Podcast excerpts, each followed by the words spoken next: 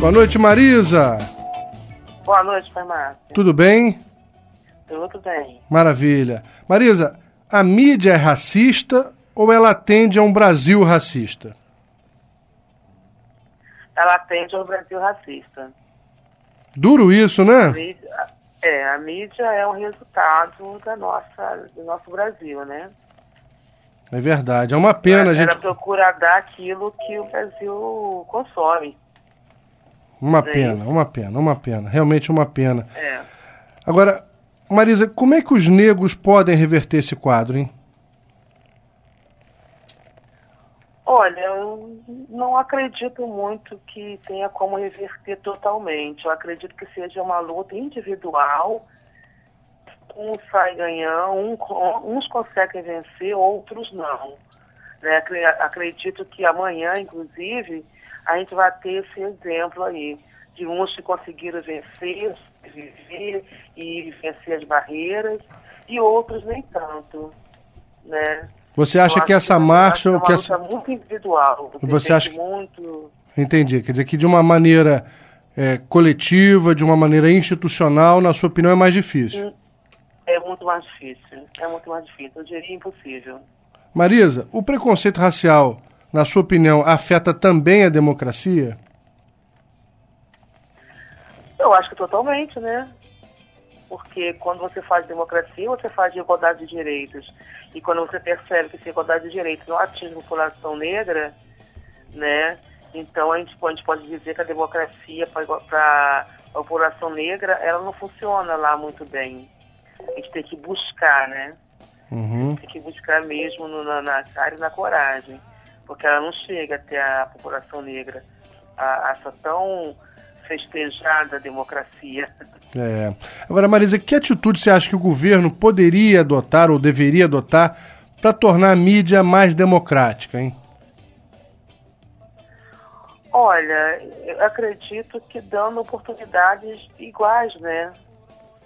Pra, para o negro e para o branco, dando a mesma visibilidade, fazendo com que o negro tenha eh, eh, o mesmo espaço dentro da mídia.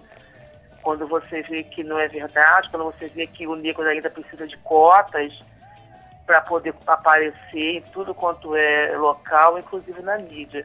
Quando você vê uma novela que não, não visibiliza o negro e ela é obrigada por lei a colocar um ou outro poder ser politicamente correto, entendeu? Eu acho que a, a- o governo aí já não está ajudando muito. A- quando você, a gente coloca, a gente, você percebe que coloca obrigado. E quando coloca, coloca para fazer papel, né, sempre de subalterno, sempre aquela coisa de estar servindo alguém, né? Ou seja, não mudou muito a visão. O negro sempre ele tem que ser, ele tem que estar servindo. É interessante, Né, interessante, Marisa, que nos Estados Unidos é muito comum a gente ver a produção de filmes exclusivamente com atores negros. Você acha que essa iniciativa aumenta a segregação ou a- combate o preconceito? Eu acredito nas duas coisas. Combate o preconceito na medida que você tem oportunidade, né? O negro tem a oportunidade de estar mostrando que ele é tão competente quanto. E segrega porque acaba sendo uma atitude é, meio que espiritual, porque quando você vê uma produção só de negro, você percebe que é uma atitude espiritual, né? O diretor é negro, o produtor é negro, a produtora é, é de negros, então acaba segregando sim. Tá? Eu, digo, eu digo que seja um mal necessário. É, é uma forma também mostrar que ele tem valor. Que tem valor. e ter, ter mercado de trabalho, né? né? Garantir mercado de trabalho, né? Agora, Por na exemplo, é a mesma coisa que ter uma agência de, de modelos só para negros. É. É, é, é, com diretores negros, só para a comunidade negra. Segrega, segrega. Mas acaba sendo um mal necessário. É, agora, Marisa, queria que você falasse um pouco sobre o evento que vai ser promovido amanhã aí na Câmara Municipal de Mesquita, com o tema A Visibilidade do Negro na Mídia. E eu estarei lá, hein? Opa, com certeza. Estamos aguardando vocês aqui. O maior prazer. Tá? É, eu estou sendo um evento muito bem é, aceito, entendeu? A, a galera tá gostando, está todo mundo comentando. E a ideia é essa mesmo, de fomentar essa discussão do negro na mídia, da, da, da, da do real papel do negro na mídia, entendeu? E a gente, assim, é claro que não vai ser um evento é, é, negativo, entendeu? De chororô, de ficar, entendeu? Não é isso. Pra cima, é pra cima, nós, é pra cima. É pra cima, é pra cima, entendeu?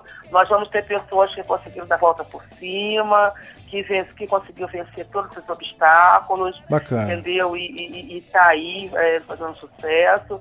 Então, obviamente, também nós temos aquelas pessoas que estão lutando, que lutaram a vida inteira e não conseguiram também sobressair enquanto, enquanto é, por exemplo, protagonista dessa história. Mas é um evento pra cima, tá? Não é coisa de chororô, de chororô entendeu? Não é aquela coisa, ah, como, como eu sou coitado. Nós vamos ter todo tipo de história. Nós pessoas igual a Lisa Borges, que passou a vida toda tentando é, é, sobreviver da arte e, no entanto, sempre tem um papel é, é, secundário.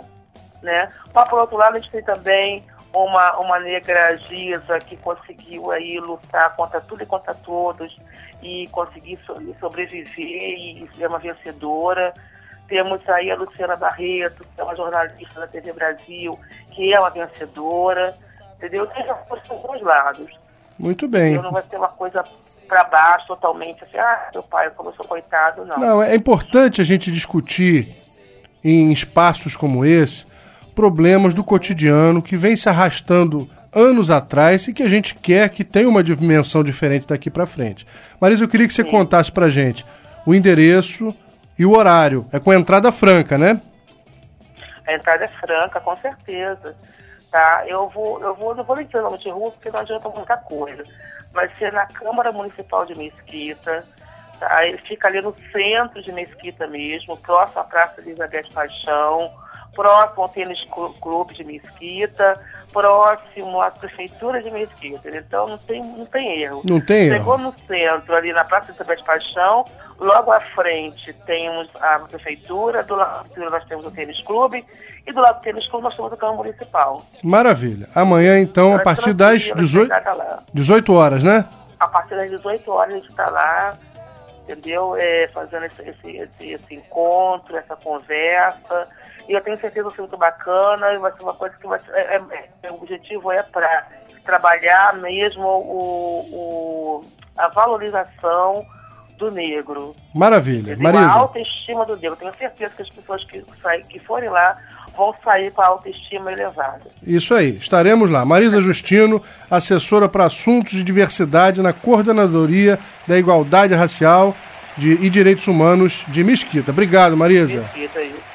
Um abraço grande até amanhã. Muito obrigado pelo espaço e até amanhã. Guardamos pelo lado. Axé.